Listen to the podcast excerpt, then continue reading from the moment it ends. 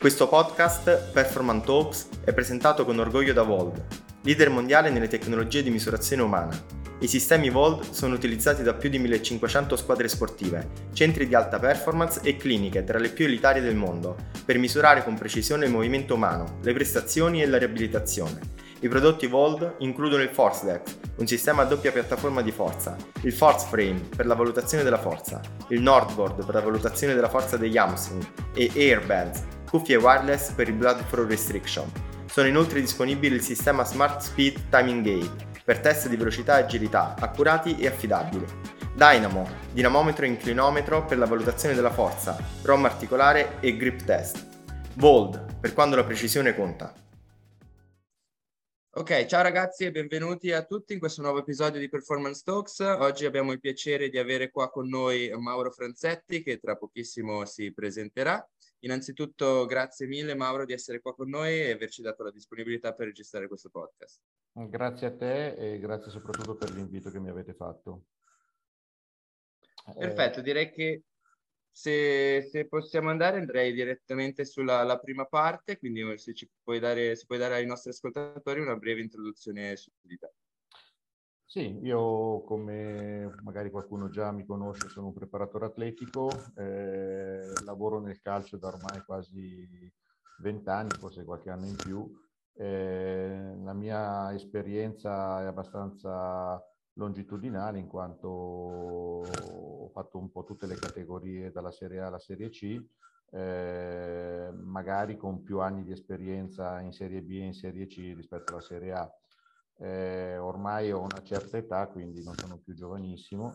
eh, supero di pochi anni 50 e come formazione culturale, dopo aver fatto ai tempi di ISEF e poi aver preso la laurea in scienze motorie eh, negli anni 2000 appena è, è stato diciamo, introdotto eh, la laurea per il nostro corso, ho fatto poi un percorso di osteopatia, dove sono, ho preso anche in questo caso il DO, e, e, poi ho fatto un dottorato in neurofisiologia alla Sapienza. Questo per quanto riguarda, diciamo, la formazione, eh, formazione classica, ecco, quella tradizionale. E negli ultimi anni, anzi ormai da, da una decina d'anni a sta parte, sono, sono una persona molto curiosa eh, dedico molto tempo un po' a, a, tutta una serie di, a seguire diversi corsi di varia natura, quindi tutto ciò che riguarda la parte un po' Boyle, Exos, eh, Anatomy Gray per quanto riguarda mobility, Strong First, cioè sono un po' un cultore, un, così, un curiosone e quindi mi piace molto poi ampliare un po' la mia formazione in maniera trasversale andando a, così, a seguire quelle che sono magari altre voci, altre, uh, altre visioni della nostra formazione. Ecco. Perfetto, diciamo che mm, comunque con questa overview molto, molto ampia del, del, tuo background sia accademico che, che, professionale, a questo punto e soprattutto con l'incipit che hai fatto sull'ultima parte vorrei fare la prima domanda di questo podcast che è relativa appunto all'allenamento della forza. Considerando soprattutto eh, la, la, la tua esperienza nel mondo calcistico, vorrei farti una domanda appunto in relazione all'allenamento della forza per i calciatori. Quindi come ehm, fondamentalmente qual è la, la tua, la, il tuo modus operandi nella selezione degli esercizi nella scelta di progressioni in termini sia di intensità che di volume durante sia il periodo diciamo non competitivo che quello competitivo? Allora, eh, negli anni è cambiata molto la mia visione sulla forza. Tieni presente che io sono eh, un preparatore che nasce, mi, considero un po' l'ultimo allievo del dottor Arcelli, quindi nasco con una formazione prevalentemente eh, di resistenza o, o quantomeno eh, orientata a quello che è il concetto o, o lo sviluppo de, della filosofia metabolica nel calcio. Eh, negli anni però mi sono reso conto, soprattutto negli ultimi anni frequentando Strong First, eh, quanto sia importante anche sviluppare e curare la forza con, con, i giocatori di calcio. Sì, è vero che i giocatori sono atleti che mh, nella loro prestazione corrono dai 10 ai 12, 13 km, 14 magari in Premier League o Champions League i, i più forti, però eh, nonostante questa diciamo eh, performance che loro sviluppano nell'arco dei 90 minuti, eh, una base solida di forza eh, è comunque molto costruttiva sia ai fini, diciamo, preventivi, quindi infortuni, eccetera, ma soprattutto anche ai fini della performance.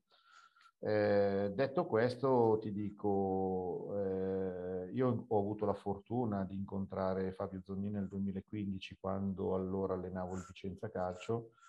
e, e negli anni, che poi, sai, essendo in giro un po' per l'Italia così, non c'è stato molte occasioni per, per vedersi, non c'erano molti momenti per cui ci si incontrava, eccetera. Però negli anni è sempre stato un, po' eh, abbiamo sempre parlato di questo concetto di forza all'interno di uno sport di squadra, eh, di come poterlo sviluppare e migliorare. Eh, avvicinandomi un po' di più a quella che, era, che è la loro filosofia, ma soprattutto il loro metodo di programmare, mi sono reso conto che eh, quel tipo di sistema lì, se introdotto e adottato all'interno del nostro ambiente, quindi con i giocatori di calcio, con una squadra, quindi anche, che ha della delle modalità di vita tutte sue che, che, non, che non, rispecchiano sicuramente quello eh, tipiche di un atleta che fa uno sport individuale, poteva portare notevoli benefici. Perché? Perché la, il nostro modo tradizionale, io non ho mai usato eh, inerziale nello sviluppo della forza, però la nostra concezione, quindi non so, non potrei dare un giudizio sull'iso inerziale, però per quanto riguarda tutto quello che è il, lo sviluppo della forza con sovraccarico, mi sono reso conto che eh, era abbastanza limitato il risultato che noi potevamo ottenere eh, a fronte di magari un qualcosa di più specifico, di più eh, anche valido eh, che esisteva, che però non conoscevamo. Quindi la curiosità che, che Fabio mi ha sempre eh, destato nei discorsi quando ci si incontrava e, e, e ci si vedeva. E poi ragionando, appena ho avuto l'opportunità, sulla possibilità di poter introdurre qualcosa di, di diverso, ha fatto scattare un po' quello che è stato l'esperienza dello scorso anno fatta con Renate Calcio, eh, nella quale, come dici tu, quali esercizi avete adottato? Innanzitutto ho cercato di adottare un sistema di allenamento molto minimalista, ossia poche cose ma curate nel dettaglio. E l'altra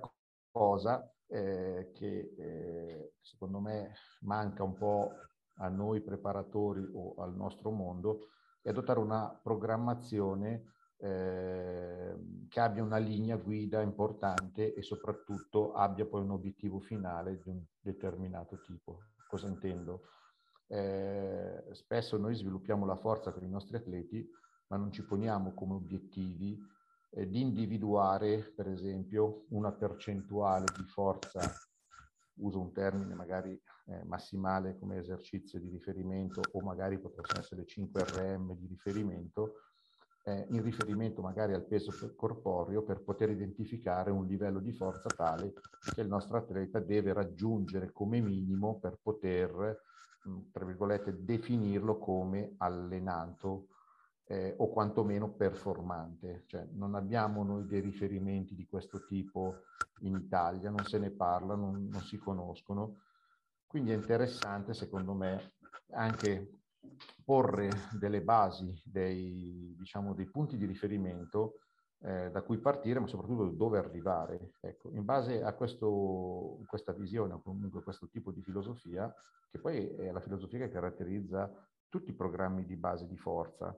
eh, abbiamo sviluppato un, un lavoro, eh, in questo caso con una squadra, quindi con le difficoltà che c'è eh, di portare un, una programmazione all'interno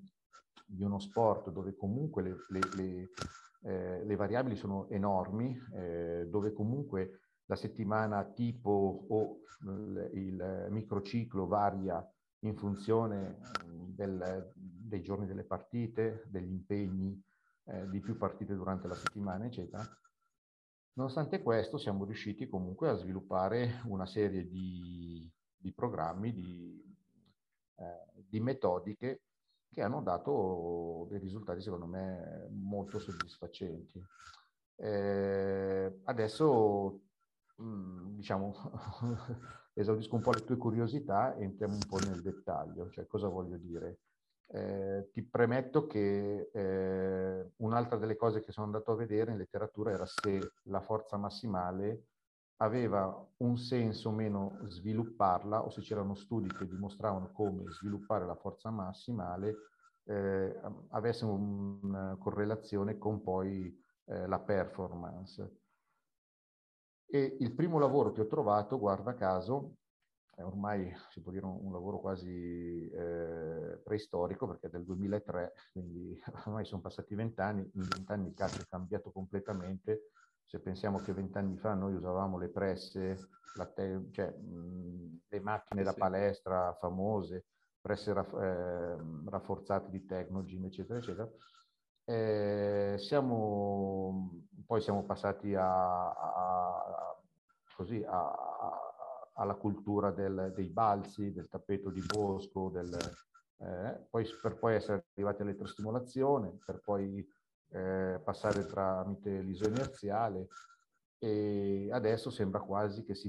tenda un po' a tornare indietro, a, a riscoprire eh, la pesistica weightlifting o powerlifting e gesti diciamo motori o più, più di base del sollevamento. Quindi in questo mh, così, eh,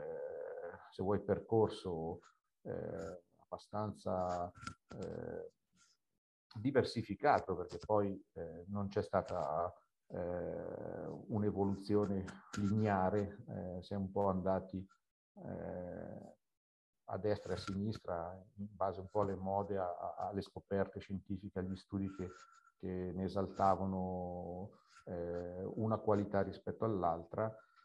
Ehm,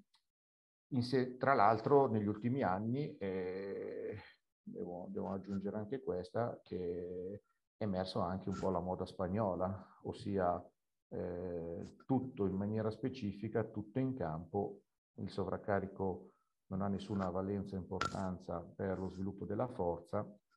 e quindi eh, la forza che serve al calciatore non è altro che quella poi eh, che sviluppa durante l'allenamento con la palla. Detto questo, ritornando allo studio del 2003 di Winslow, che già dimostrava come la forza massimale era correlata a eh, test quali la capacità di accelerare sui 10 metri, la capacità di ripetere degli sprint eh, a navetta sui 10 più 10 metri, la capacità di eh, eseguire un salto verticale e anche la capacità di accelerare sui 30 metri. Quindi questo sicuramente eh, è già un primo indizio di come eh, allenare una qualità come la forza massimale poteva essere o avrebbe dato eh, dei risultati in termini di performance eh, positivi eh, su quello che è la preparazione del calciatore. Eh, in letteratura poi mi sono imbattuto in altri studi interessanti, tipo quelli di Rosenthal nel 2008-2011, i quali hanno dimostrato come sia un abbinamento di forza massimale abbinato a un abbinamento di forza pliometrica erano in grado di dare eh, dei mh, risultati migliori in termini di performance, sempre sulle accelerazioni, il, il quadruplo, il sprint sui 30-40 metri, ma anche eh, su eh, gesti di potenza, quindi salti con sovraccarico del 20, 35, 50% del peso del corpo. Questo studio era stato fatto eh, isolando la squadra in tre diciamo, mini gruppi, un gruppo si allenava solo con sovraccarico, un gruppo abbinava esercizi pliometrici al lavoro di eh, forza massimale e un gruppo non faceva assolutamente nulla. eh, stiamo parlando di sovraccarico comunque eh, di pesi intorno all'80-90% del massimale. Sempre lo stesso Rosenthal ha dimostrato che eh, nel calcio eh, allenare la forza una volta alla settimana, con gli stessi principi visti nello studio precedente, eh, poteva dare dei benefici positivi in termini di mantenimento della forza massimale nell'arco dell'anno. Aveva individuato questi due gruppi, uno lo,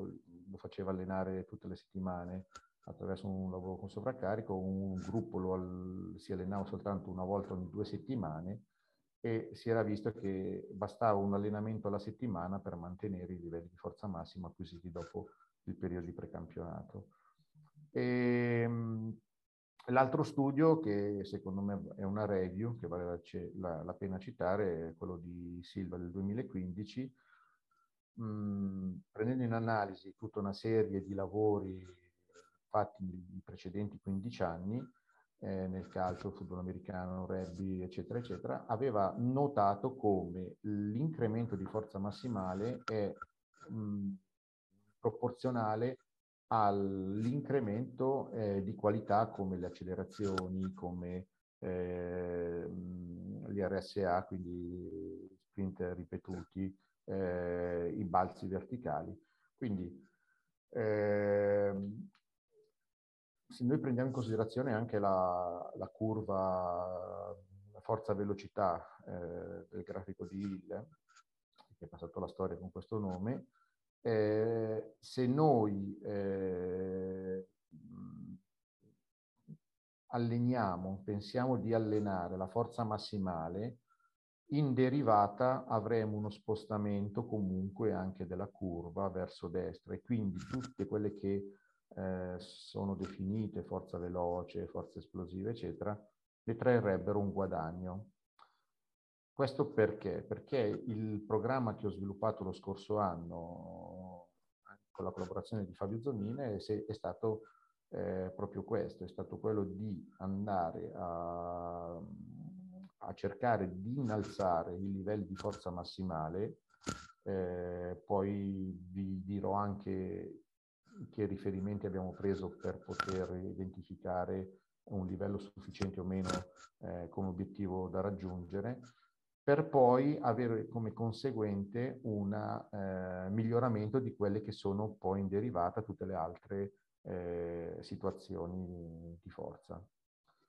Eh, ti parlavo di esercizi. Fondamentalmente eh, abbiamo scelto tre esercizi di, di lavoro. Eh, un primo esercizio è, eh, che è un po' un, eh, uno dei, dei, vari tipi di squat che ci sono. In questo caso è stato preso come in considerazione lo Zercher Squat o Zercher, eh, dal nome del suo ideatore, perché lo Zercher era comunque un esercizio che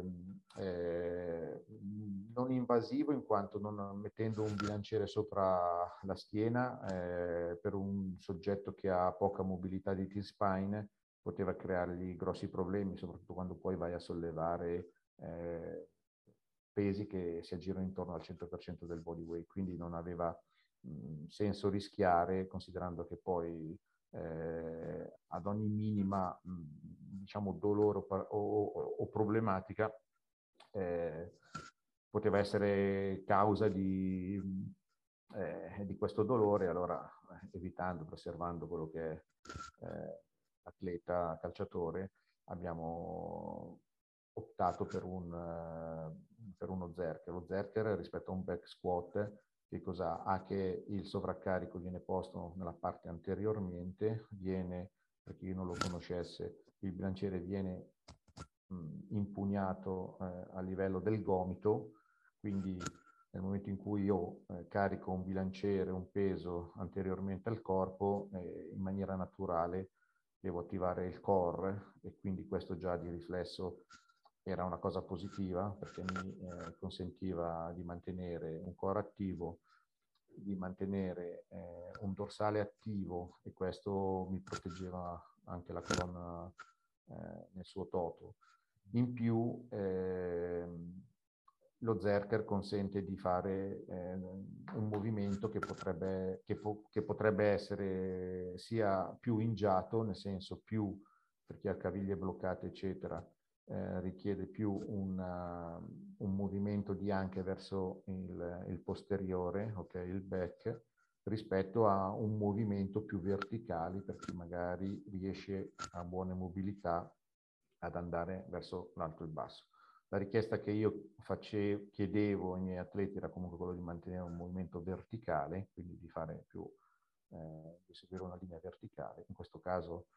eh, quello che interessava sviluppare era un po' allenare il, ehm, eh, il gesto motorio, quindi della, dell'accovacciamento, e questo è stato un esercizio fondamentale che ha caratterizzato tutta l'annata la nostra, il nostro lavoro. Il secondo esercizio che, che, ho preso in considerazione è stato un esercizio di pinge. Eh, non ho preso in considerazione lo stacco, ma ho preso in considerazione lo swing, venendo un po' dalla scuola Strong First e essendo ormai un'elite, mi sono così, eh, ho cercato di eh, riportare nel nostro ambiente, quindi nell'ambiente del calcio, quello che è l'uso del, del, kettlebell, che è un po' una cosa inusuale per, per questo mondo. Però il kettlebell, lo swing a due mani, in questo caso, è un esercizio dopo lo stacco che mette a dura prova i glutei, il movimento di pinge, il, la contrazione del core, la contrazione del quadricipite, per una posizione eh, quando si estende le anche, eh, devi eh, assumere una posizione tipica di plank e questo richiede poi una co-contrazione di tutta una serie di muscoli. Inoltre, eh, anche nello Zerker, sol- abbiamo sempre quasi obbligato i ragazzi a lavorare senza scarpe, poi c'era chi magari aveva problemi particolari allora le utilizzava. Questo per favorire il grip del piede a terra e quindi anche in questo caso, nello swing, eh, il non uso della scarpa attivava meglio tutti i muscoli della gamba, peronei, tibiali, eccetera.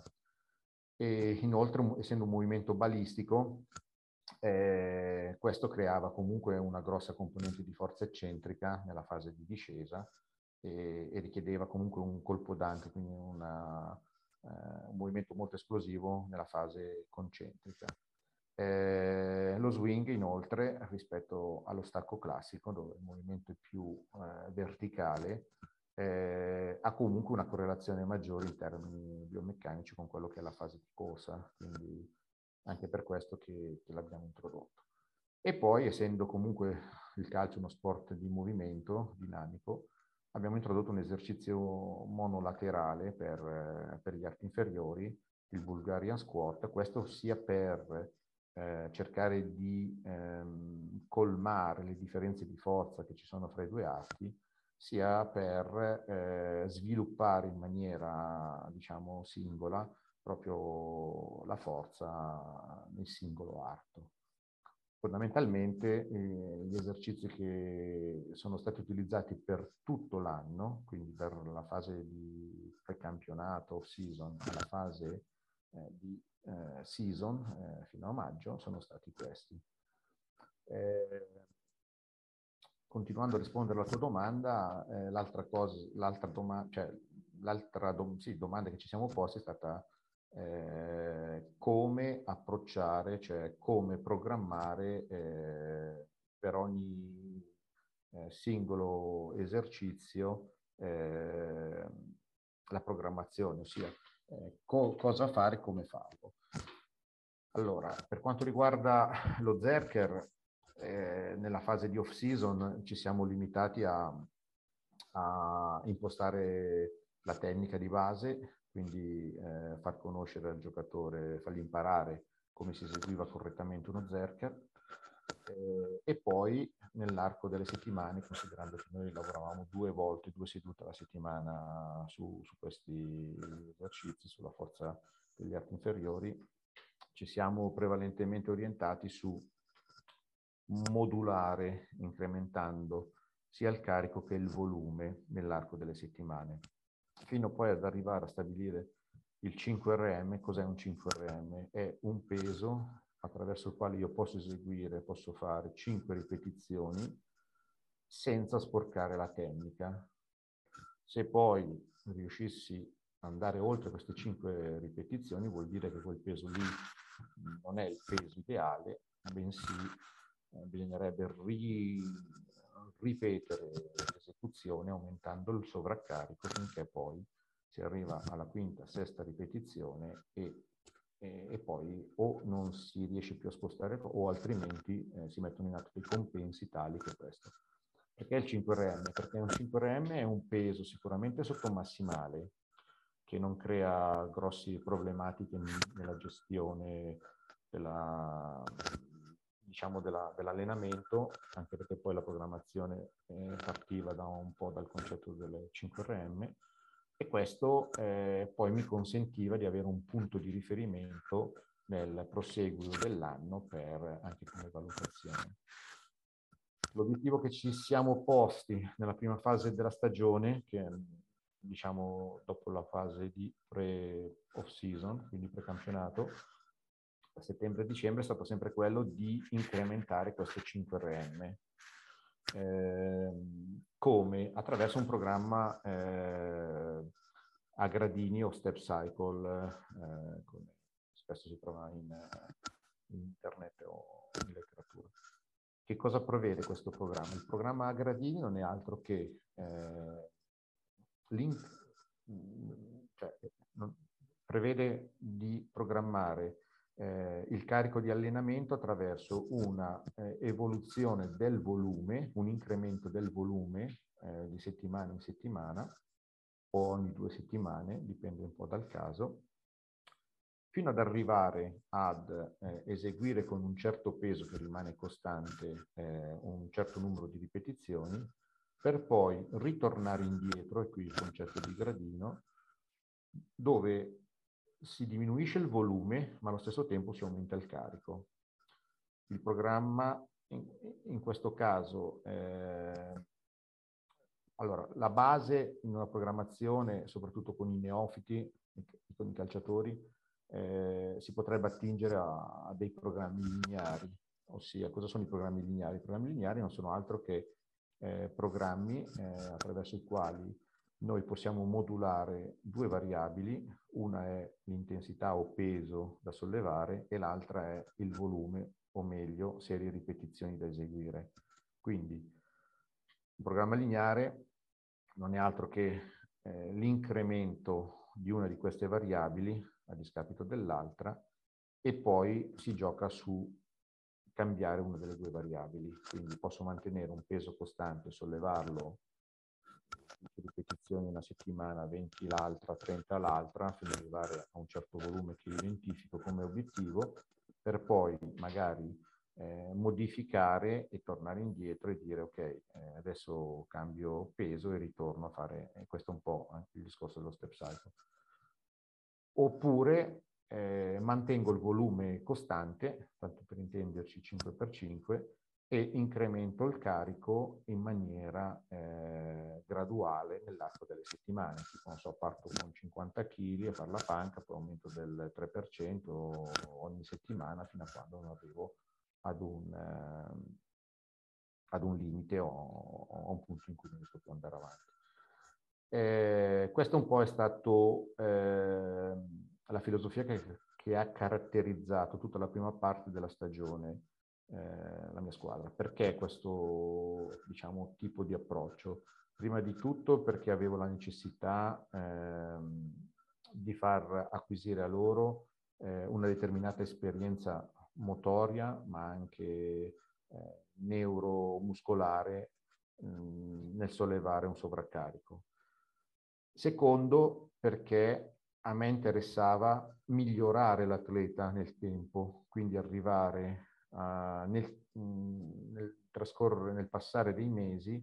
ad avere un atleta sempre più forte, senza eh, rischiare di, eh, di, creargli dei problemi o creare degli infortuni. Eh, sarebbe stato sicuramente più semplice prendere un peso più alto, tanto per intenderci, eh, un peso che poteva essere dall'85% del massimale in su, lavorare con quelli, eh, ottenere subito magari dei miglioramenti di forza importanti, però con due rischi. Il primo è magari è quello di infortunarsi, il secondo, cioè la capacità di non gestire un sovraccarico di quel tipo lì, quindi avere poi problematiche di tipo fisico, oppure il secondo è, è quello di esaurirsi brevemente, ossia eh, l'utilizzo di sovraccarichi molto alti eh, nel tempo crea un adattamento veloce, dopodiché c'è un ristagno ed è difficile poter poi eh, migliorare ancora. Quindi quello che è un concetto un po', che è un po' la filosofia di Strong First, eh, frequenza, eh, lavorare con una certa freschezza muscolare, ehm, l'abbiamo riproposto all'interno di una squadra di calcio cercando mh, di arrivare il più lontano possibile nella gestione del sovraccarico senza eh, avere poi delle, eh, eh, come ti posso dire, ehm, senza poi ehm, perdere eh, performance o perdere eh, qualità acquisite nel tempo o livelli di forza acquisiti. Ecco. Close week. un paio, sì, dimmi pure. Ho, ho, un paio di domande in relazione a questa parte, nel senso che mi sono appuntato un paio di cose. Vorrei chiederti eh, giusto due, due, cose. Una sicuramente molto interessante è la, la, il, la, motivazione della scelta dello Zercher, eh, perché è una scelta che, è, se posso permettermi, inusuale nel mondo calcistico, perché spesso viene eh, accostata comunque a sport di combattimento per una questione anche di eh, posizione, cioè di posizione che si può riscontrare poi nel ring. E quindi questo è molto interessante. E volevo giusto mh, dire se la, la, scelta di questi tre esercizi è stata anche dettata da, da, dalla volontà di rispettare comunque in termini di output anche il profilo forza-velocità, comunque la curva. Nel senso che comunque lo Zerker Squat immagino che sia stato pensato più come esercizio, diciamo, di forza massima, e mentre lo swing, magari lo stavi per dire, perdono, è, è stato inserito appunto per avere un esercizio balistico, oltre ad avere una valenza di maggiori pinch, quindi di, di eh, com- non so mai come dire l'italiano, ma componente della catena cinetica posteriore, e anche un esercizio che ha una componente di velocità più ampia. Quindi la domanda è, è stato scelto ah. anche per rispettare sì, sì, un esercizio di green come lo Zerker è sicuramente è stato scelto prevalentemente perché è una regressione del back squat, quindi okay. eh, quantomeno è una facilitazione dell'esercizio di squat. Eh, ancora più semplice del, del front eh, per un discorso meccanico. E, e, lo swing per un discorso puramente, prettamente balistico, perché come ti dicevo il movimento di anca eh, fatta in quel modo qua ha una correlazione maggiore con quello della corsa, ma soprattutto eh, essendo, dovendo gestire un carico eh, in termini balistici, hai comunque una componente eccentrica nella fase discendente eh, che è decuplicata in termini di forza sui flessori e questo è comunque a mio avviso, e poi è stato cioè, eh, si è dimostrato un ottimo, diciamo, eh, preventore di eventuali danni a, ai muscoli dagli hamstring. Quindi eh, la duplicità dell'esercizio, cioè la finalità duplice di questo esercizio mi ha, ha portato, ha fatto sì che si potesse da una parte eh, lavorare su quello che è il discorso preventivo e dall'altra su quello del discorso di forza. Assolutamente. Eh, infatti, eh, per quanto riguarda il discorso della, eh, degli swing, abbiamo lavorato prevalentemente, eh, l'obiettivo era arrivare a gestire un carico eh, che corrispondesse più o meno a un terzo del body weight e eh, in questo caso abbiamo fatto un lavoro, programmazione prettamente lineare nella quale si incrementava il volume di settimana in settimana fino a raggiungere i 100 swing per poi ritornare indietro, aumentare il carico e ripartire sempre con lo stesso volume. Questa è la stessa cosa, la stessa filosofia che ha caratterizzato il Bulgarian, perché il Bulgarian alla fine è stato un esercizio mh, che ha avuto una finalità prettamente di forza, senza andare a sviluppare quello che poteva essere la componente esplosiva, eccetera. Anche perché poi nella programmazione della seduta di forza, eh, diciamo la forza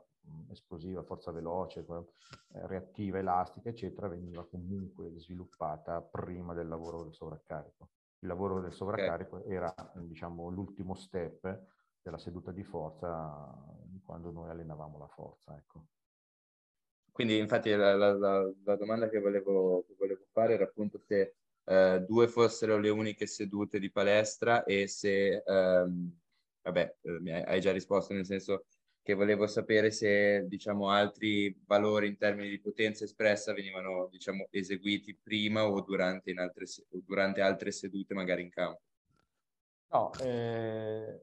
l'evoluzione della seduta tipica rispecchia un po' eh, quella un po' di impronta americana, nel senso dove a una prima fase dove vai a fare il warm-up, attivazione del core, warm-up statico, dinamico, per poi introdurre una, un lavoro specifico a seconda delle settimane o sull'accelerazione lineare o su un'accelerazione multilaterale o cambi di direzione, meglio, meglio diciamo detto. E poi una parte diciamo biometrica, una componente biometrica che anche in questo caso rispecchiava un po' la direzione che tu andavi a, a sollecitare in quella seduta e poi si finiva col lavoro col sovraccarico. Eh, dopodiché in campo non sempre eh, si, diciamo, si, si, eseguivano lavori eh, specifici con cambi di direzione, non sempre, anche perché poi questo tipo di lavoro eh, nel tempo è diventato anche talmente eh, pesante, quantomeno si cominciavano a sollevare pesi di un certo pesante. tipo, che le, diciamo, il lavoro poi da campo obiettivamente non si, era, non si aveva quella freschezza o quella da poter, da poterlo svolgere, quindi eh. non, veniva, non, veniva, eseguito. Perché, perché eh. nel, nell'evoluzione della nostra programmazione, eh, dopo aver fatto il primo step di incremento di carico e quindi di miglioramento di quella che deve essere la forza di base, che è durato circa quattro mesi, perché poi a gennaio fatto il test di forza massimale. Un obiettivo, ecco, anche in questo caso, eh, una domanda che mi sono posto e eh, che ci dovremmo porre tutti è, ma quando un giocatore, un atleta che io alleno, lo posso considerare forte? Cioè quando ha, non so, nel back squat un, so, riesce a sollevare un peso pari al 100% del body weight, al 150, al 200% del body weight, eccetera considerando che lo Zerker è un esercizio eh, più difficile da gestire rispetto a un back squat, perché avendo un carico posto anteriormente eh, diventa, cioè sollevare 100 kg di Zerker non è come sollevare 100 kg di back. Certo. Eh, Fabio mi dice che c'è una differenza del 20-25% di solito tra uno e l'altro. E tieni presente che nella, quando ho fatto i test a gennaio di forza massimale, avevo trovato, c'era una variabilità, logicamente in base al peso dell'atleta, perché avendo atleti che certo. pesano dai 70 ai 90 kg, eh, non è eh, così semplice poi trovare, però andavano dal 156-160%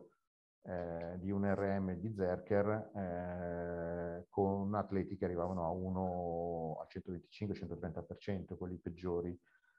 Considerando che ehm, avevamo stabilito 1,25 come un RM nello Zerker come obiettivo di base, ampiamente e sorprendentemente mi sono trovato questi risultati. Tieni presente che la gestione delle 5 RM eravamo arrivati al massimo, al massimo, qualcuno, uno o due atleti, quelli un po' più minuti, eh, sollevavano il 100% del body weight come chili. Per, generalmente io mi ero posto come il 90% quindi l'obiettivo,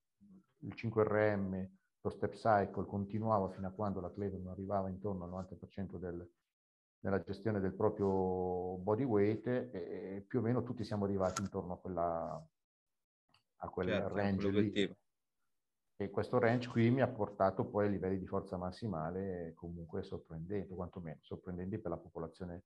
di atleti che io alleno. Eh, certo, certo.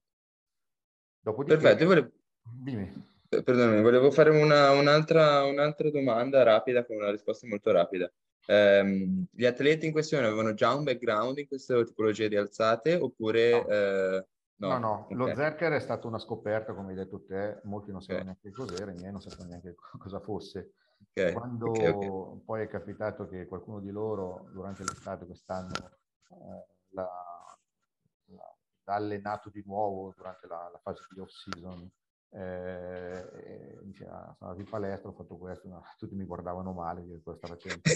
E quindi c'è un po' questa, sì, lo Zerk non è un esercizio conosciuto, lo sta, si sta diciamo adesso un po' diffondendo, ma fino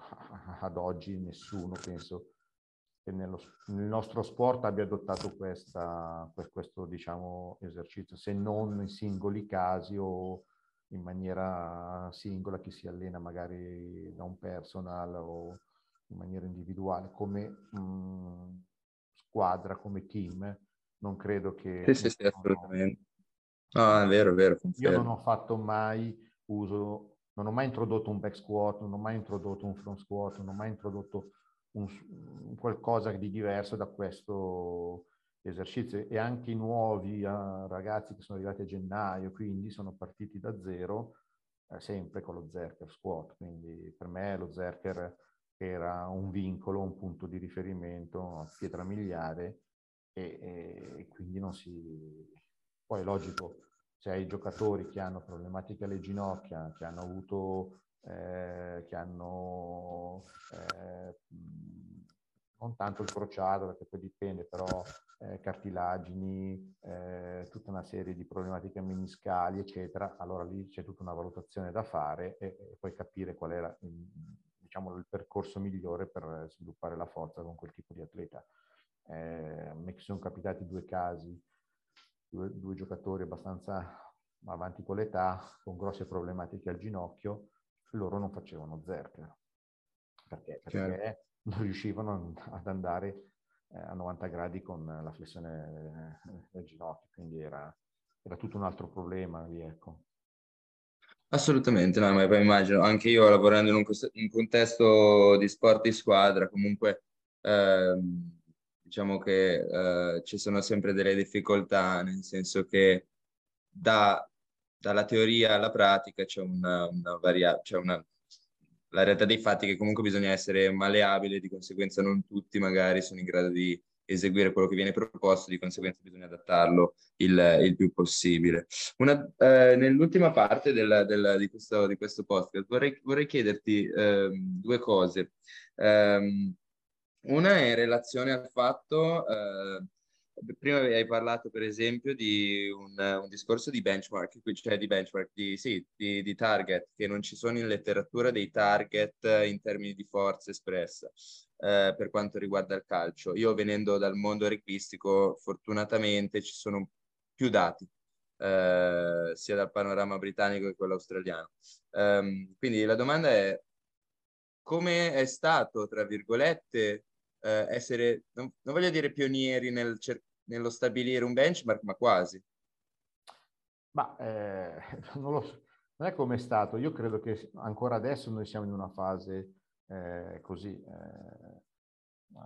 di, di, scoperta, perché non abbiamo ancora le idee chiare eh, su tante cose. Cioè, io poi mi sono soffermato a parlarti eh, di un po' dello sviluppo iniziale. La cosa interessante che volevo citare è che dopo aver fatto eh, il, a gennaio i primi test di forza massimale ottenendo dei risultati sorprendenti per quanto mi riguarda, perché ti posso garantire che non so quanti altri atleti eh, calciatori che mh, eh, allenano la forza nella maniera più disparata, dandogli un bilanciere eh, potevano sollevare magari una volta e mezzo il proprio peso corporeo in uno squat, un back squat, tanto per, per fare un esempio, sono veramente pochi. Eh, però l'altra cosa che mi sono chiesto è detto, ok, da qui adesso cosa faccio? E Nella seconda fase della stagione abbiamo utilizzato un programma, una programmazione che si chiama Easy Strength, sempre facendo riferimento un po' alla filosofia Strong First, a, ai dettami, ai suggerimenti di Pavel, con il quale ha scritto anche un libro su, da questo, diciamo, questo titolo, con questo titolo. E praticamente la mia programmazione, quando lo dicevo ai ragazzi, loro ridevano, dicevano no, non ci credo, eh, è stata molto casuale, nel senso attraverso il lancio di un dado determinavo l'intensità della seduta e poi praticamente eh, il numero di ripetizioni che eseguivano in quella seduta. E questa cosa qua mh, mi ha permesso non soltanto di mantenere elevati livelli di forza, ma addirittura di incrementarli. Quindi eh, questa cosa ci tenevo a, a, sottolinearla, perché poi dopo quando uno arriva a un certo punto, cioè partire da zero, arrivare a 100 magari è facile, tutti ci riescono, ma poi Dopo. mantenere i 100 o migliorare i 100 non è facile se non... E ti dico, questa è stata la cosa sorprendente che mi ha... E l'altra cosa che tu mi chiedevi era, eh, sì, ma come essere pionieri di questa... Ma secondo me noi dovremmo almeno... Eh, io credo che, adesso dico una cosa che magari mi, mi, mi si ritorcerà contro, però eh, la nostra associazione, cioè eh, la federazione, l'IPAC, piuttosto che eh, Coverciano dovrebbe porsi queste domande, dovrebbe capire, cioè iniziare a studiare queste, mm, eh, eh, diciamo, questa idea, nel senso eh, che tipo di forza deve, deve, avere un calciatore, ma soprattutto eh, noi durante, noi parliamo sempre dei ragazzi di oggi che sono ipomobili, che hanno una motricità eh, ridicola, che non si allenano tanto, eccetera. Ma noi non abbiamo, cioè, ma un ragazzo di 15 anni, di 12 anni, 13 anni, eh, non abbiamo un riferimento di quali target fisici deve eh, raggiungere o fare. Per esempio, eh, io credo che un ragazzo a 12 anni o 15 anni debba fare, dico non so, 5 eh, pull-up, eh, dico delle cose un po' a caso, ma debba, debba fare uno squat 50% del peso corporeo, deve fare uno sprint, eh, non so, di 30 metri sotto i 3 secondi e mezzo, debba fare un eh, eh, panca o quantomeno 25 eh, push-up, cioè mh, ci, debbe, ci, devono essere dei riferimenti ehm, per incanalare un soggetto verso, eh, diciamo, una, diciamo, una filosofia o quantomeno eh, farlo diventare atleta, eh, incanalarlo verso la strada dell'essere atleta, ecco. Cosa che invece mh, nessuno ha mai fatto, mai proposto, mai detto e nessuno ha mai, mh, così, è, secondo me ha perso del tempo per cercare di capire eh, l'utilità di questa cosa o meno. Eh, che secondo me eh, invece deve essere la base di partenza se vuoi costruire poi un atleta ehm, grande, perché non puoi, cioè a me arrivano ragazzi di 18 anni che escono da settori giovanili, 18, 19, 20 anni, adesso si gioca con gli under in Serie C, settori giovanili disparati, di Serie A, eh, cioè, oltre che non sanno fare uno squat, eh, hanno dei livelli di forza ridicoli. E questo esatto. che, che mi lascia perplesso e che dico, ma allora, cioè, se ognuno pensa che nel calcio è bello perché ognuno allena come meglio crede, si vince, si perde eh, tutti allenandoci in un modo o nel, o, o nel, modo opposto. Però alla fine, se noi vogliamo parlare eh, di qualcosa di, eh, di valido, comunque vogliamo tracciare un percorso, dobbiamo per forza ehm, avere come dei riferimenti nell'arco eh, della crescita del ragazzo, cioè... Ma infatti, se posso permettermi, questa è una cosa che... Um, eh, torno un attimo sul mio background, diciamo, accademico. Avendo studiato in Inghilterra, vedendo com'è la formazione dell'Academy dei giocatori di calcio, in un'Academy non, non parlo del Tottenham o del, del, Chelsea, ma di una realtà comunque minore, ok? Che non ha l'ambizione di, essere, di produrre giocatori direttamente per la Premier League, loro hanno ben chiaro quali sono dei target che devono raggiungere prima di poter passare dall'Academy a Senior Academy, poi da Senior Academy in prima squadra. La cosa che mi sono sempre domandato, e vorrei proprio parlarne con te, è questa cosa che, che hai detto anche in precedenza, cioè come mai ancora nel, in Italia, adesso io ripeto, non avendo nessun tipo di esperienza nel mondo calcistico, non mi permetto di dire cose giuste o cose sbagliate, ma quello che voglio, vorrei, vorrei sapere è perché c'è questa barriera all'ingresso in termini di eh, allenamento della forza nel mondo calcistico e ritorno anche su uh, una tua affermazione dell'inizio, cioè questo modello spagnolo in termini di preparazione atletica. Eh, come mai questo modello, diciamo, è presente in Europa e, diciamo, perché suscita così tanto fascino nei nostri confronti? Ma allora, come, io non so dare queste risposte, io ti posso dire cosa penso io. Beh, eh, partendo dall'ultima tua domanda, eh, la Spagna ha vinto, il Barcellona ha vinto per anni eh, campionati, Coppa dei Campioni, la Spagna ha vinto tutto quello che c'era da vincere, dal Mondiale all'Europeo, eccetera, è normale che certo chi vince ha sempre tutti ragione seguono. e tutti seguono quella. E Noi per cultura abbiamo un'altra indole e non, prima di poter eh, modificare la nostra indole come quella spagnola ci vorranno generazioni e generazioni, però vabbè. La seconda cosa che voglio dirti è io, mh, come ti ho detto all'inizio, sono sempre stata una persona curiosa, ho sempre cercato di eh, conoscere sempre di più, di fare sempre più corsi, di mettere il naso anche in altri ambienti per capire cosa facevano gli altri e cosa, eh, cosa si poteva, tra virgolette, rubare e portare da questa parte. Eh, e questo mi ha permesso di eh, vedere delle cose o vedere, cioè, mh, comunque di fare delle scelte che sono un po' al di fuori del coro, o quantomeno eh, diverse da, da, quelle usuali o, o, classiche, perché se il nostro modello di riferimento può essere la Juve, l'Inter, il Milan, non lo so, e, e, e quindi eh, lo fa la Juve, lo faccio anch'io, eh, sicuramente eh, otterrei dei risultati, eh, segui dei modelli eh, comunque validi, però non hai mai magari la possibilità di poterti eh, così eh, trovare di fronte a situazioni alle quali tu devi dare delle risposte e queste risposte a volte non corrispondono con quello che è la realtà con cui tu lavori. Sì.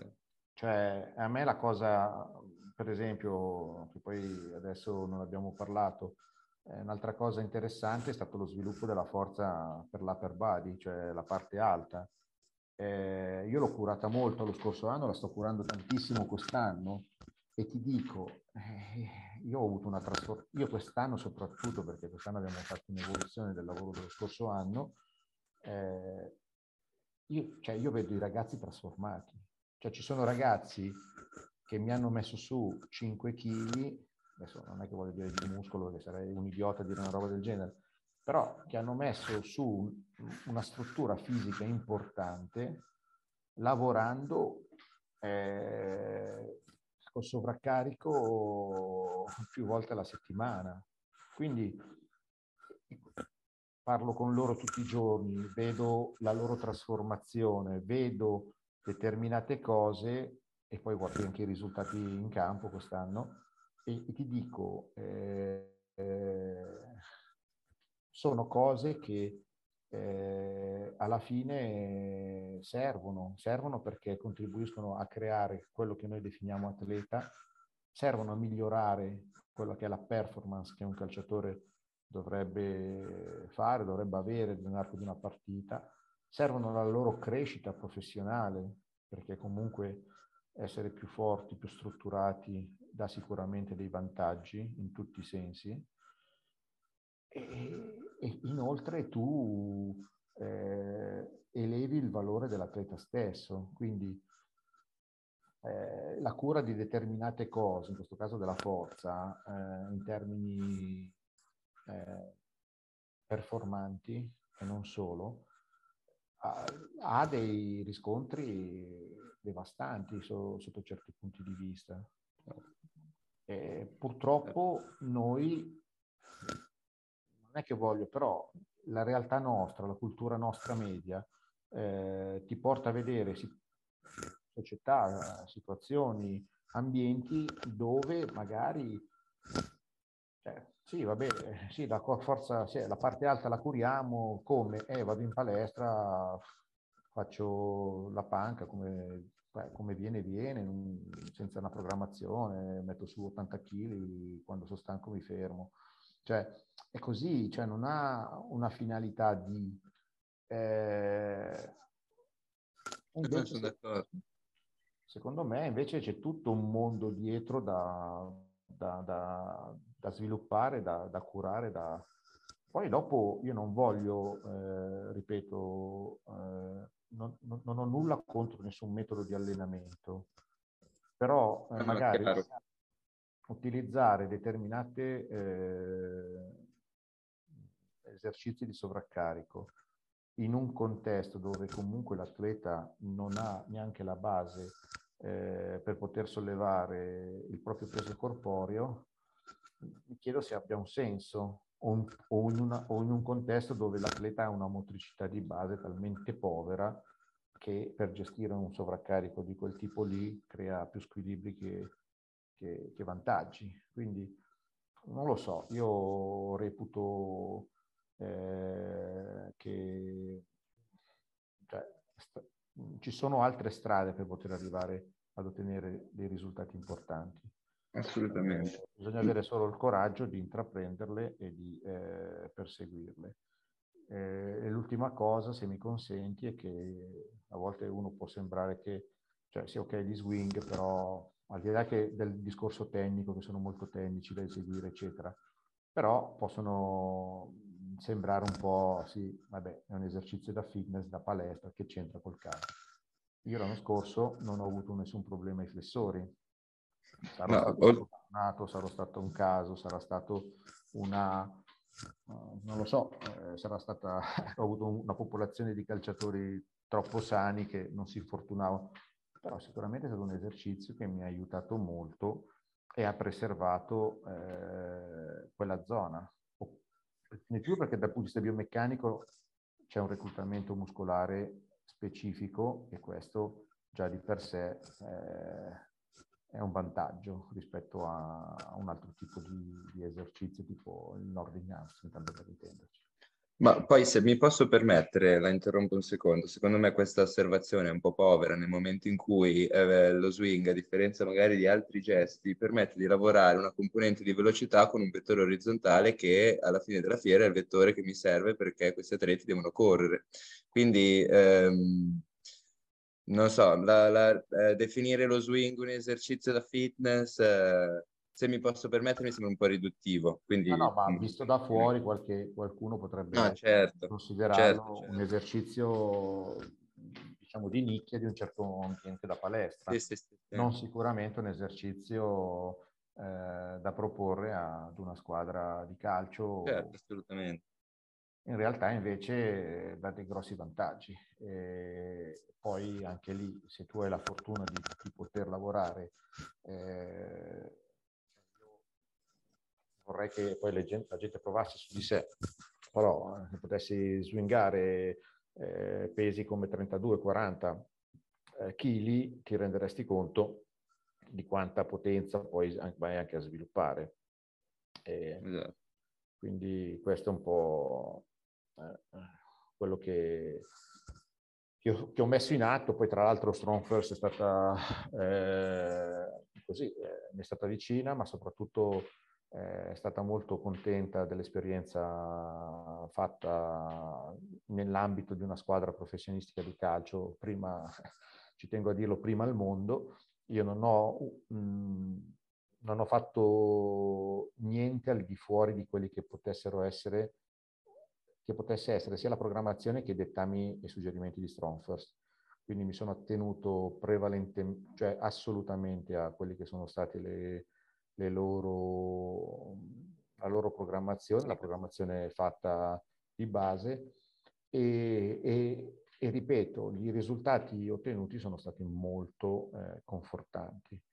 Eh, questo poi mi ha portato quest'anno a, ancora ad andare avanti nella,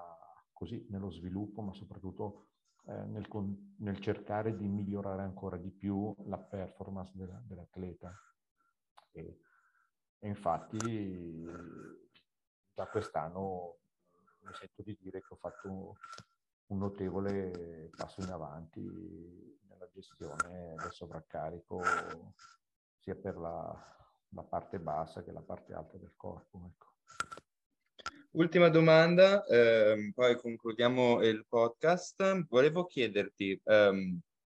alla luce di quello che abbiamo detto e del, la, di come è stato strutturato l'anno precedente, abbiamo, hai precedentemente citato il fatto che atleti che provenissero da altre ehm, eh, academy, comunque da altri, altre società, avessero comunque delle lacune in termini, in termini motori e in termini prestazionali in, in palestra. Um, nella tua opinione, quindi, eh, quale potrebbe essere, diciamo, e se magari l'hai già implementato, eh, lo sviluppo di alcuni benchmark tra molte virgolette, per il settore giovanile? Ma guarda, eh, ripeto, eh, poi in Italia c'è questa così, eh, tradizione, se vuoi, che ogni settore giovanile, ogni società di calcio ha un po' il suo metodo di lavoro e quindi ci sono società di calcio che prendono in considerazione l'allenamento della forza, società di calcio che non prendono in considerazione l'allenamento della forza, società di calcio che la prendono in considerazione eh, sotto forma solo di lavori magari body weight, altre eh, usano sovraccarico, altre eccetera. Invece secondo me eh, ci devono essere degli step nel settore giovanile, nel senso eh, a determinate fasce di età mh, dovrebbero corrispondere eh, determinati requisiti motori. Secondo me eh, non reputo mh, accettabile che un ragazzo di 16 anni esca da un settore giovanile professionistico di una squadra di Serie A, non sappia fare uno squat, non stiamo parlando di sollevare 100 kg, eh, ma sappia fare quantomeno il gesto motorio dello squat, non sappia farmi uno stacco, se vogliamo parlare di stacco, ma possiamo prendere qualcos'altro in considerazione su, su, sugli pinch non sappia fare un certo numero, una tenuta magari di plank di un certo tempo o un certo numero di crunch, anche se io non sono molto favorevole a, questi, diciamo, a, a questo tipo di esercizio, non sappia fare un certo numero di pull up, ok? Anche in questo caso non chissà quali numeri, ma almeno due trazioni, tre trazioni, perché ci sono ragazzi anche lo scorso anno che non sapevano fare neanche una trazione, non avevano la forza per farne una, ma soprattutto anche dal punto di vista coordinativo e motorio che sappiano fare uno skip, cioè io non, non, un, è un balzo o un balzo. Non stiamo parlando quintuplo, sestuplo che richiede comunque eh, o, o, o eh, o balzi a pie pari che richiedono comunque un movimento della caviglia, del piede molto complesso. Stiamo parlando di un semplice contromovimento, di, un, di uno squat jump e soprattutto di un atterraggio, di, della cura dell'atterraggio. Cioè, questi elementi, se eh, sviluppati, che poi non sono così tanti, già mh, renderebbero il ragazzo a 16 anni un potenziale atleta la maggior parte delle volte ti arriva il giocatore adulto o ti arriva il giocatore, eh, diciamo, che esce dal settore giovanile, quindi eh, diciottenne, diciannovenne, che non sa fare nulla di tutto ciò.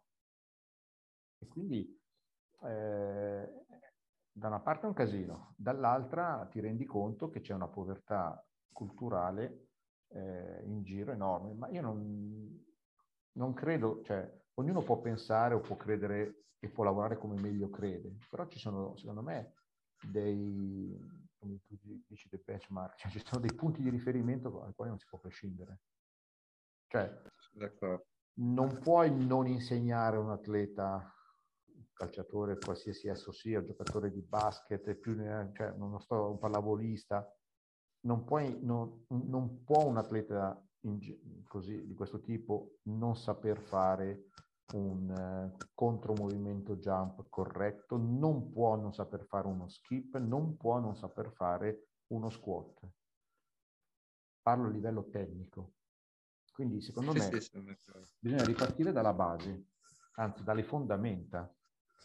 forse ancora prima da, dal buco nella terra per fare le fondamenta e allinearci e capire, cioè veramente la nostra scuola, scuola di preparatori, Coverciano, chiunque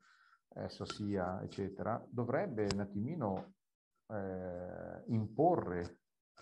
queste, queste regole, ma quantomeno questa filosofia di lavoro, perché non puoi eh, pensare che uno eh, che mh, mm, cioè, hai, non so, 3.000, 4.000 preparatori abilitati, 5.000, non so quanti siano in Italia. Se ognuno di noi avesse idee differenti, noi avremmo 5.000 idee, concetti di preparazione diversi.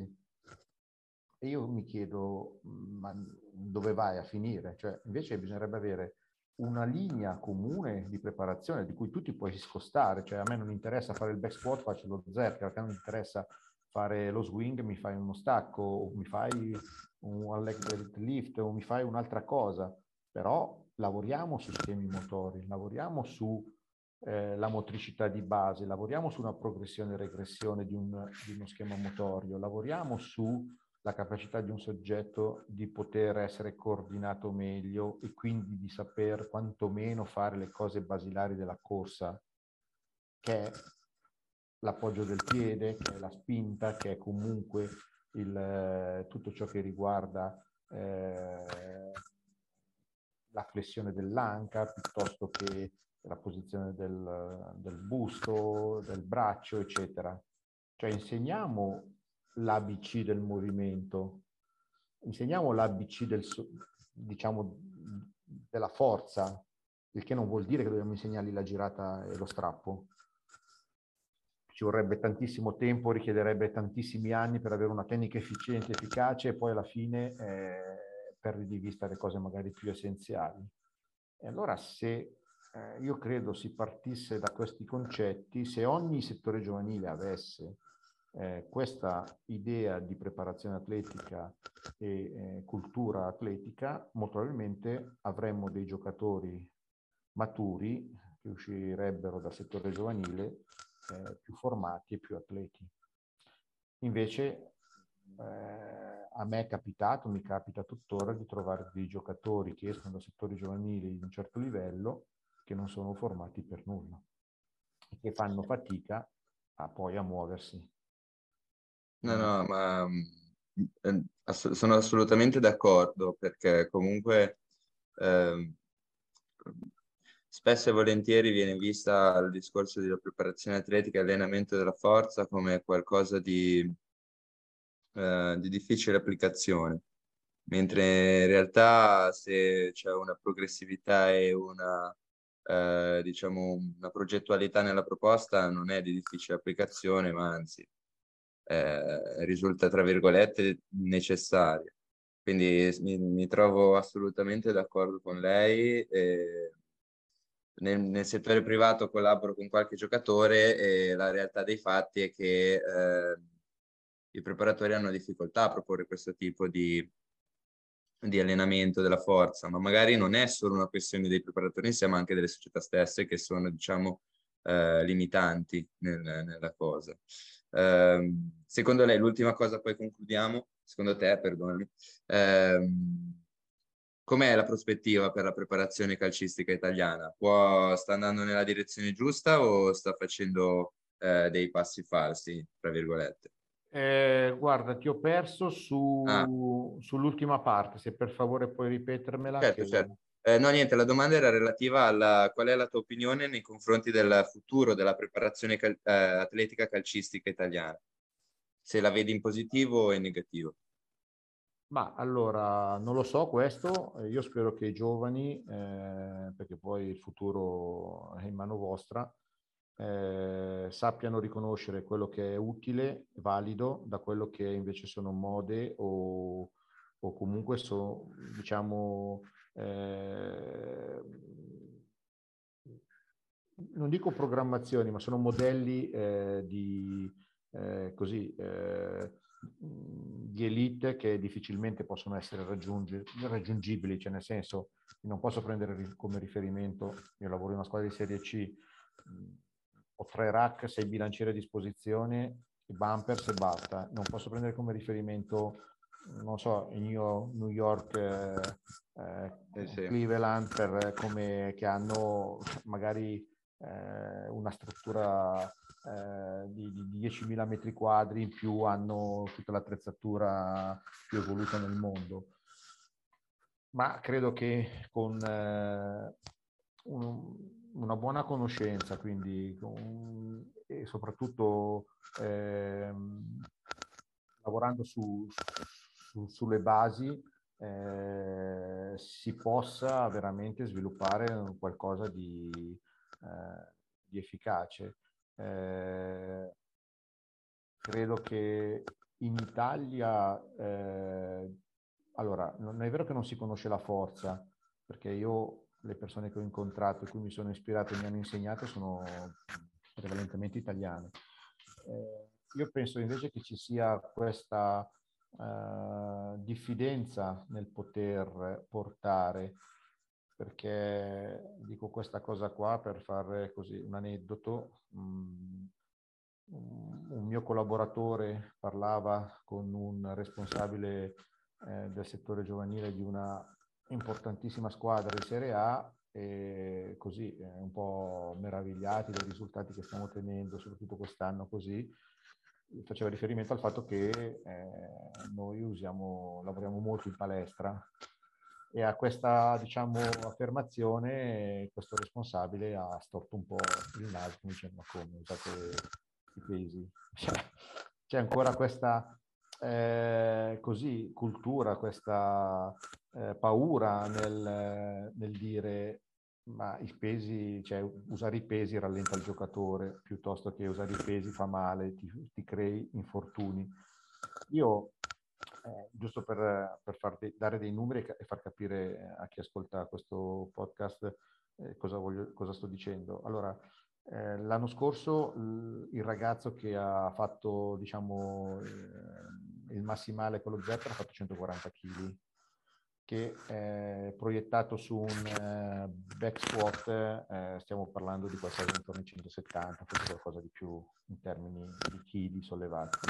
Se consideriamo che ci siamo allenati una volta alla settimana, se consideriamo che ci siamo allenati non tutte le settimane col discorso dei turni infrasettimanali, eccetera, vi rendete conto di che cosa ha sviluppato, di che quanto era forte questo, è diventato forte, eh, però allenandosi con criterio e con un determinato metodo. Adesso io non sto dicendo che tu devi sollevare 160 kg, arrivare a fare quello, certo, certo. O, però quando tu hai un atleta che ti fa un back squat con 160-170 kg, allora lì incominci sì. a, cambiare, a cambiare la cilindrata, incominci a cambiare il tipo di atleta che hai, che, che hai sotto mano. E allora sicuramente correrà anche più, sarà più esplosivo nella corsa, sarà molto più veloce nell'accelerazione. Mm, se lavori anche sulla decelerazione, molto probabilmente eh, sarà migliora, cioè, migliorerà anche in quella direzione, soprattutto dal punto di vista neuromuscolare o quantomeno in termini di economicità di corsa o, o, o di eh, frenata e ripartenza. Quindi quello che mi sento di dire è i margini di, di lavoro ce ne sono e sono anche ampi. Sono, il problema è, ripeto, è che qualcuno non ha, eh, continui o quantomeno voglia, continua, voglia andare in questa direzione e eh, sia curioso per poter poi magari ottenere, eh, vedere che tipo di risultati può ottenere. Ecco. Non sto dicendo che eh, in Italia non, cioè, sicuramente ci sono realtà dove qualcuno fa anche 100 di squat, eh, cioè non sto dicendo che non ci siano, ma il problema non è tanto 100 di squat, il problema è fare 120, 140, cioè andare oltre a quello che in questo momento potrebbe essere una barriera, sembrare una barriera. E se mi, tu mi chiedessi, ma eh, qual è questo oltre l'obiettivo? Non lo so, cioè bisognerebbe mettersi intorno a un tavolo, ragionare, capire fino a che punto quali sono dei, so, delle linee guida eh, che, che, potrebbero avere un senso dare ad un atleta di 18 anni piuttosto che di 16, piuttosto che di 25. Eh, bisognerebbe confrontare su una popolazione ampia determinati valori e capire, eh, per esempio, il top level che, che, che valori esprime, che valori ha. Perché poi dopo noi andiamo a vedere, ad esempio, le alte accelerazioni, l'alta intensità con il GPS, eccetera, il giocatore di un certo livello, eh, che tipo di alta intensità sviluppa, eh, c'è in Serie A rispetto alla Premier League, eccetera. Però per portare un giocatore a descrivere questa cosa bisogna costruire, cioè, sicuramente eh, lui deve avere qualcosa di, di, suo personale, però se a maggior ragione riesce a, a migliorarlo in percentuali elevate, eh, capisci che poi hai di fronte un altro tipo di atleta. Questo è tutto una conseguenza, quindi secondo me i margini lav- per lavorare ce ne sono, ce ne sono tanti. Io ho fatto questo tipo di esperienza sono molto orgoglioso di averla fatta perché mh, prendendo spunto da una scuola di forza che reputo una delle migliori al mondo, se non la migliore al mondo, e adottando questi programmi di allenamento all'interno di, una, uh, di un team, quindi eh, di un gruppo di, di, ragazzi tra di loro molto eterogenei, eccetera, sono riuscito comunque ad ottenere dei risultati importanti. E quando anche l'atleta stesso si rende conto eh, della trasformazione che sta subendo, che sta avendo e della forza che sta acquisendo eh, e sta meglio, eh,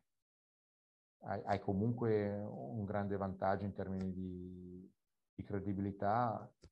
e anche di seguito. Quindi è per quello che credo che eh, questa strada vada percorsa e, e anche approfondita molto. Poi io non so Ottimo. se sono un pioniere o meno, però sicuramente eh, essendo così un po' libero da, da, da tutta una serie di eh, gruppi di lavoro così, io ho la possibilità, ho avuto la possibilità di sperimentare quello che meglio credevo, cosa che mi rendo conto non è sempre facile fare nel calcio perché a volte tu vai in una realtà importante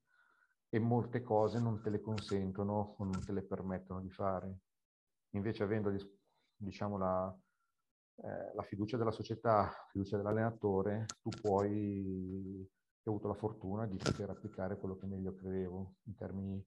di, di metodiche di allenamento, di programmazione e di gestione dei carichi. Purtroppo, lo, lo, dico, eh, quando hai un allenatore che interviene senza nessuna cultura e conoscenza e magari ti limita in questo, e questo è un problema.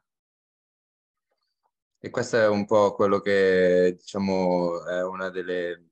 eh, difficoltà che tanti preparatori di livelli più alti eh, del mondo calcistico si trovano, immagino, quotidianamente ad affrontare.